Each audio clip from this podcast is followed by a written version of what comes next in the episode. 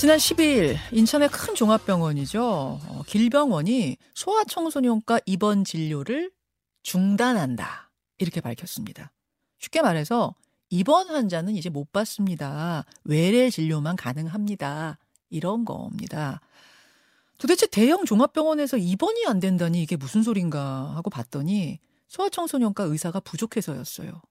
근데 이것만의 현실이 아니었습니다. 전국 대부분의 종합병원이 올해 소아과 전공의를 지원을 받았는데 지원자가 제로였습니다. 전공이라고 하면 여러분 레지던트를 말하는 거예요. 그러니까 레지던트 4년을 거쳐야 소아과 전문의가 되는 거거든요. 반드시 거쳐야 하는 게 레지던트인데 레지던트에 지망하는 사람이 없다는 겁니다. 이렇게 되면은 당장 아이가 크면은 아이가 아프면은 어디로 가야 되는 건지 특히 밤에 아프면 이거 응급실은 제대로 갈 수 있는 건지 부모들 걱정이 큰데요. 현장 목소리 들어보죠. 대한 소아 아 소아 소아 청소년과 학회장이세요. 나영호 교수 연결이 돼 있습니다. 아, 나영호 교수님 안녕하세요. 아, 네, 안녕하십니까. 아니, 동네 소아과들이 이제 하나둘 문 닫는다는 얘기는 제가 몇 해 전부터 듣긴 했습니다만 이렇게 대형 종합병원까지 문제가 심각한 줄은 몰랐네요. 지금 어느 정도 상황입니까? 네, 어, 전국에 이제 95개 정도의 수련병원이 있고요. 네. 이 수련병원에서 지금까지 그 병동과 그리고 신생아 중환자실, 응급실 진료는 주로 이제 전공의사님들이 담당을 해왔었습니다. 근데 이제 최근 이제 2, 3년 전부터 이제 소아 청소년과 지원율이 떨어지고 실제로 이제 의료 인력이 부족한 상태가 되면서 예. 에, 일부 병원에 한 2, 30%채 안 되는 병원에서는 이제 응급 전문이나 아니면 저, 어, 병동 환자 전담 전문의가 근무를 해왔지만 음. 이제 그런 상황이 안 되고 있기 때문에 이러한 병동의 의료 인력이 부족해서 아마 그, 인, 그 가천대 길병원에서는 아마 그런 결정을 어, 내린 것 같다고 생각이 듭니다. 아, 올해 그러니까 전공이 이를 모집한 곳이 아까 몇 곳이라고 그러셨죠? 아, 전공이 모집한 곳이 이제 96개 정도, 95, 6개 정도 됩니다. 네. 95, 6개 정도가 되는데 네, 네, 지원자가 네. 하나도 없는 곳이 지원자가 하나도 없는 곳이 한 59이 훨씬 넘죠. 예. 네. 지금 저희가 보여드리고 있는 자료에는 55개 병원에서 지원자 네, 제로 네, 이렇게 네. 나오네요. 네, 네. 와, 아니 지금 저희가 자료를 제가 보고 있는데 뭐 네로라 하는 병원들이 다 유명한 곳들. 그런데 이게 지금 뭐 서울의 유명한 대학들 예를 들어 서울대병원 14명이 정원인데 지원자 10명. 삼성서울병원 6명이 정원인데 3명 지원. 강북삼성병원은 2명 정원인데 겨우 채웠네요. 2명. 뭐 이런 식이고. 아주대병원 5명 정원인데 2명. 뭐 이런 이런 식이네요. 그 네, 여, 여기는 그나마 한두 명이라도 지원했는데 아예 지원자 없는 곳이 전국적으로는 55개나 된다. 종합병원이. 네, 네, 그렇죠. 그리고 이제 실제적으로 지역별로 본다 그러면 네. 서울 경기 지역에서는 어, 좀 전에 말씀하신 그 아주대병원이 이제 지원자가 있었고요. 네. 충청도 지역에서는 충북대병원에서 한 명 지원자가 있었고 음. 전북대병원에서만 한 명 그리고 영남 쪽에서는 전혀 소아청소년과 지원자가 없었습니다. 하. 영남엔 아예 하나도 없었다. 영남 전체에서 한 명도 없었다고요? 네, 네, 내가 소아과 레지던트 하겠어 하는 사람이 한 명도 없었다고요? 네, 네 그런 와. 아주 심각한 상황이 됐습니다. 와, 이제 믿어지지 않을 정도의 현실인데 이게 언제부터 이렇게 심각했습니까, 교수님? 네, 저희가 그 이런 지원율이 떨어진 것이 음. 이제 실제로 이제 2019년 부터 이제 조금씩 떨어지기 시작해가지고요. 예. 예, 그래서 에, 아, 작년에는 한 28% 정도까지 됐는데 네. 이제 올해는 그게 이제 저희 207명 중에 33명이 지원을 해서 이제 음. 16%가 채 안 되는 이러한 지원율을 보이게 됐습니다. 그러면 종합병원이라는 건 외래 진료, 입원 진료, 응급실 이게 다 돌아가야 되는데 특히 입원실하고 네네. 응급실은 24시간 돌아가야 하는데 이렇게 적은 네, 의료. 인력으로 지금 어떻게 버티고 계세요, 현장에서? 아, 지금 실은 이제 아까 말씀드린 그 병동이나 응급 전담 전문의를 이제 채용한 병원에서는 그분들이 진료의 일부를 담당하고 있고요. 네. 이제 그렇지 못한 병원에서는 이제 그 진료 이제 수련병원에서는 진료 과장이나 아니면 대학병원에서는 대학 교수들이 이제 그 전공의 부족에 대한 진료를 담당을 하고 있습니다. 그래서 이제 우선적으로 필요한 것이 이제 응급실의 24시간 가동이기 때문에 네. 어, 수련병원에서 스태프가 당직하는 수련병원이 저희 학회에서 이제 올해 조사한 바에 따르면 음. 이제 75%에서 스태프가 당직을 하, 고 있고요.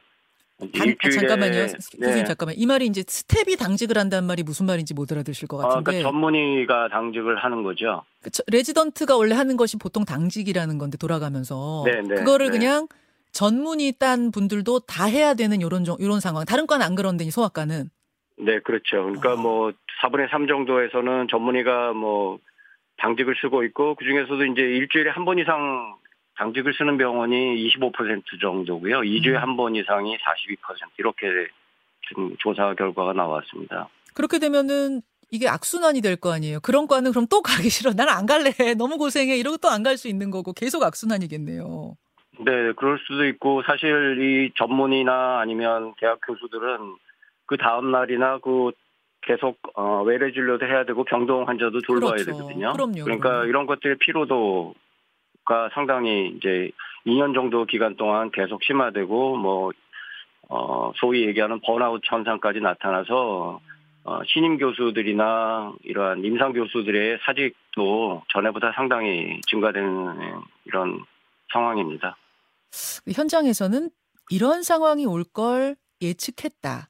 근데 예측했던 것보다 상황이 더 빨리, 너무 빨리 시작됐다. 이런 말씀을 하신다면서요.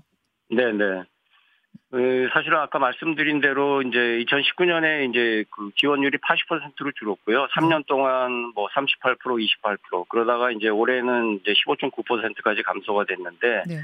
이제 내년 이제 2023년도에는 어 실제적으로 이러한 수련병원에 전공의 정원이 한 39%만 근무가 되게 됩니다. 그러니까 어, 상당히 이러한 그 2차 병원이나 3차 병원의 진료 체계에 음, 에, 붕괴라고 할 수 있을 정도까지의 음. 이러한 아- 악조건 상태가 아마 저희가 지금 우려를 하고 있습니다. 소아과 의료 체계 붕괴까지도 이제 걱정해야 할 상황. 근데 그 말씀 들어보니까 그럴 수밖에 없겠어요. 뭐 몇 명 안 되는 소아과 의료진으로 외래가 해야죠. 입원 환자 돌봐야죠. 응급실 돌려야죠. 이게 말이 안 되는 거잖아요. 그럼 붕괴인 네, 거잖아요. 맞습니다. 자, 그럼 왜 이런 현상이 이 발생했는가? 원인을 알아야 해결책도 찾을 텐데 왜 이렇게 기피하는 힘들어하는 과가 됐습니까? 아, 네. 그 이제 한마디로 말씀드리기는 어렵지만 이제 가장 중요한 거는 이제 그 소아과를 소아청소년과를 정, 어, 지원하는 전공의들에서 미래 비전에 대한 상실이 있다고 말씀드릴 수가 있습니다. 왜냐하면 지금까지 소아청소년과는 좀 비정상적으로 낮은 진료 수가에 시달리면서도 대량 진료로 이제 이러한 보전을 해왔었는데요. 음, 음. 이제 코로나도 시작되고 이전부터 있어왔던 그 초저 출산율 때문에 진료량이 한 40% 감소가 됐고 아, 그러면서 이제 전문의 진료에 대한 불안이 아, 마- 많이 가중되게 되었습니다. 음, 그래서 실제적으로 보게 되면 개원이 수입 면에서도 모든 과 중에 가장 낮고요. 네, 네. 그 수년 전에 비해서 수입이 감소한 유일한 진료과입니다. 그러니까 저출산 그런데- 문제가 심각하지, 굉장히 심각하잖아요. 네네. 그럼 이제 의료 수가는 또 굉장히 적어요, 소아과는. 그럼 의료 수가가 네네, 적으면은 맞습니다. 네. 아- 환자라도 많아야 이게 뭔가가 운영이 될 텐데 아이들은 적은데 의료 수가는 또 턱없이 낮고 이, 이러니까 이게 뭐가 비전이 안 보인다 그런 말이 나오는 거군요. 네네. 예. 그렇고요. 또요. 또 이제 이런 저 필수 의료 이제 진료과들 이제 내과, 외과, 산부인과, 소아청소년과, 뭐 흉부외과까지 이런 과들은 되게 이제 그 노동 집약적인 그 진료를 많이 담당을 하고 있고요. 음. 또 이게 중증 환자를 다루고 있기 때문에 이러한 그 여러 그 노력 노동에 대한 보상이 이제 미약한 편이고요. 음. 또한 가지는 이런 환자가 사망하게 되는 이러한 그 질환도 상당히 많기 때문에 이런 음. 사망에 따른 법적 책임을 져야 되는 경우도 간혹 있게 됩니다. 이게 불가피한 상황이 되더라도요. 그러니까 그런 거에 대한 여러 가지 그, 어, 음. 스트레스가 이런 소아과를 기피하는 요인에 상당히 많이 작용을 하고 있다고 생각하고 있습니다. 소아과 의료진들이 감정 노동에 시달리는 것도 어떤 다른 과보다 더 심각하다고 하던데 이거는 어, 어떤 식입니까? 아, 네, 이제 그 소아청소년과에서 특히 소아는 이게 의사소통이 잘 안 됩니다. 그렇죠. 그래서 이제 환자가 좋아졌는지 안 좋아졌는지를 환자가 표현을 잘 못하지요. 어디가 아프니 하면 이것도 사실은 아- 아이들은 잘 표현 못하는 경우도 많거든요. 네네 그렇죠. 그래서 이제 좋아지고 안 좋아지고를 되게 이제 보호자분들 특히 이제 부모나 조부모님이 이제 판단을 하고 하게 되는데요. 예, 예. 어, 이분들의 이제 만족도를 충족하는 건 상당히 좀 어렵고 또 기대감도 상당히 높은 편이라서 음. 실제로 이분들과 이제 상담이나 면담하는데 더 많은 시간도 걸리고 또 서로 오해가 많이 벌어지게 되고요. 또 한 가지는 이제 아이를 키우다 보면은 여러 가지 이제 궁금한 점, 육아에 대한 궁금한 점도 많이 나타나게 됩니다. 음. 이러한 육아에 대한 궁금한 점을 어, 어, 질문을 하게 되는데 실제로 이제 환자에 대한 진료 시간은 좀 제한돼 있기 때문에 아 육아 궁금증을 왜 거기 아니 뭐 아이 아픈 거와 관련된 거야 물을 수 있지만 육아 궁금증을 왜 진료받는 선생님한테 다 질문을 해요? 아 그래도 이제 병원에 이제 진료로 온 김에 이제 네. 질문을 하고자 해서 뭐 휴대전화나 메모지에 뭐 여러 개를 적어 오셔가지고 순서대로 질문을 하게 되는데 아이고. 이제 저희는 이제 여러 자세히 말씀드리고 싶지만 진료 시간도 좀 제한돼 있고 그렇죠. 또 네 그런 여러 가지 상황 때문에 예. 이제 어 이런 아유 죄송합니다. 다음에 또 뒤에. 아이가 기다리고 있어요. 이렇게 얘기하면 아우 이 선생님 왜 이렇게 불친절해요. 내가 궁금한 거 이렇게 많아고 10개 적어왔는데 뭐 이런 분들도 설마 계시나요? 뭐 흔하진 않지만 네 없다고 말씀드리긴 좀 어렵죠. 지금 한 예를 들어주신 거예요. 이런 식으로 네네 네. 어떤 다른 과보다 좀 더 감정 노동에 시달린다라는 이런 제보들이 많이 접수가 된다. 이런 말씀. 아까 그 얘기도 하셨어요. 아이들에 대한 치료다 보니까 뭐 어른들보다 약하죠. 그래서 뭔가 어, 의료적으로 결과가 안 좋을 때 이게 소송으로 이어지는 경우도 다른 과보다 많다. 맞습니까? 네네 네 그런 경우가 적지 않습니다. 그래서 이제 음. 최근에 그 필수 의료 대책에서 이제 분만과 관련된 이런 불가피한 의료 사고에 대해서 이런 대책을 이제 정부에서 이제 고려 중이라는 얘기가 나왔는데요. 음, 이제 그거는 이제 필수 의료 전부에 대처서 통합적으로 좀 이루어야 되지 않나는 예, 제 의견입니다. 네. 네, 알겠습니다. 실은 이제 일반적인 회사에서도 말이죠. 직원들이 기피하는 부서, 기피하는 업무, 힘든 업무를 하는 부서는 대우를 좀 더 잘해주는 수밖에 없어요. 다른 업무하는 네. 직원들보다 수당을 더 준다든지 뭐 이런 식으로 차등을 줘야 그 힘든 업무, 힘든 부서를 가는 거거든요. 안 그러면 다 편한 데 가지 뭐 누가 힘든 데 갑니까? 근데 지금 소아 소아 청소년과에 대한 대우 말하자면 이제 의료 수가 같은 것들 그게 다른 네네. 과에 비해서 어, 어떤가요? 이제 어, 의료 수가가 이제 그 다른 이제 어, 수년간에 걸쳐서 조금씩 이제 높아져 왔지만 아직도 이제 소아청소년 진료에 대한 거에 대해서는 저희는 낮다고 보고 있고요. 음. 또 거기 가산율이라는 게 있습니다. 가산율이라는 게 되게 이제 행위 가산율이 대부분인데 음. 소아과에서는 이러한 그 시술이나 진료의 행위에 대한 것들이 상당히 적기 때문에 음. 이러한 행위 가산율에 대한 혜택을 이제 거의 못 받고 있습니다. 그래서 의료 수가를 이런 소아 진료라는 특수성에 에 맞추어서 예. 이런 보상 수준이 훨씬 높아져야 되겠고 네. 그렇게 해야 전공의들도 소아 성과를 선호하지 않는 이런 현상이 개선될 것으로 생각을 하고 있습니다. 예. 지금 대책 중에 한 가지를 말씀해 주셨어요. 이 상황을 개선하기 위한 대책.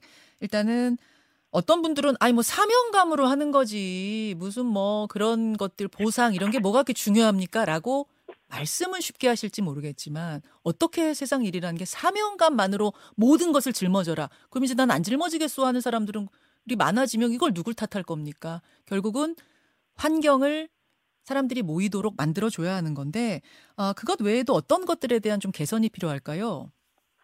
네, 저 실제적으로 그 아까 말씀드린 그 응급실이라든지 병동의 이런 운영에 필요한 응급 전담 전문이나 아니면 입원 환자 전담 전문의, 신생아실 신생아 중환자실 전담 전문의에 대한 그 어, 직접적인 예산 지원이 예, 필요하고요. 네. 그리고 또 이러한 그 가산율이 훨씬 더 지금보다 예, 올라가야 될 것으로 생각을 예, 하고 또한 소아청소년 인구가 전 인구의 17%입니다. 음, 이런 소아청소년과의 그 소아청소년에 대한 건강을 담당하는 것은 어떤 사회 안전망이라고도 생각을 하- 하기 때문에 예.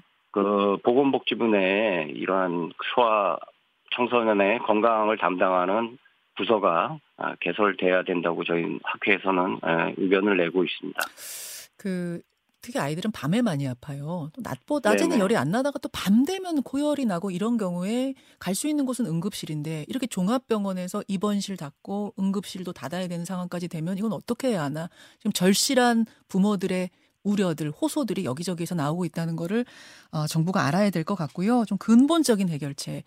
근데 그렇다고 해서 그러면은 의대 정화 확 늘리면은 소아과도 확 늘지 않겠습니까? 이건 굉장히 단순한 생각이라면서요. 네네. 네, 실제적으로 이거는 수급의 문제지 전체적인 의사수가 적어서 생기는 것이 아닙니다. 그러니까 아까 말씀드린 대로 소아청소년과를 택하는 것에 대한 미래 비전을 네. 조금 더 정확하게 해주고 좀 더 밝게 해주면은 해결될 수 있는 문제이고요. 더 급한 것은 이제 앞으로 수년간 더 악화될 이러한 네. 진료 체계 시스템의 붕괴, 특히 2, 3차 병원에서 중증 환자를 다루고 또 어, 야간에 어, 병원을 찾는 응급 환자들의 진료가 원활하게 이루어질 수 있도록 예. 정부에서 조금 더 구체적인 어, 대책을 마련해 주시는 어, 부탁드리고 싶습니다. 예, 예. 어, 아까 그 말씀드렸던, 그, 다- 이건 이제 의사 선생님의 부탁이었던 건데, 음, 진료받으러 와서 진료와 관련된 것들에 대한 질문은 얼마든지, 아픈 것과 관련된 건 얼마든지 할 수 있지만, 그 외에 생활에 관련된 육아 상담, 이런 것까지는 조금 자제를 해 주십사. 그건 뒤에 있는 아이들을 위해서라도 그 말씀은 좀 기억을 해 주시고요. 어, 우리나라 저출산 문제 심각하다고 해서 2024년부터는 아이 낳으면 한 달에 현금으로 100만 원씩 준다고 합니다. 그걸 지금 검토 중이라고 하는데 이게 다가 아니죠. 아이 아프면 갈 곳도 없는데. 예. 그러면 이게 현실이 이러면 출산 장려가 뭐 되겠습니까? 소아청소년과는 물론이고 신경외과라면 소아신경외과, 정형외과라면 소아정형외과, 피부과라면 소아피부과라는 이런 세부 전공들이 있어요. 이런 곳에 대한 소아들에 대한 관심과 지원 절실해 보입니다. 선생님 오늘 여기까지 말씀 듣겠습니다. 고맙습니다. 네, 감사합니다. 예. 대하, 아, 대한 소아청소년학과 학회장이세요. 나용호 교수였습니다.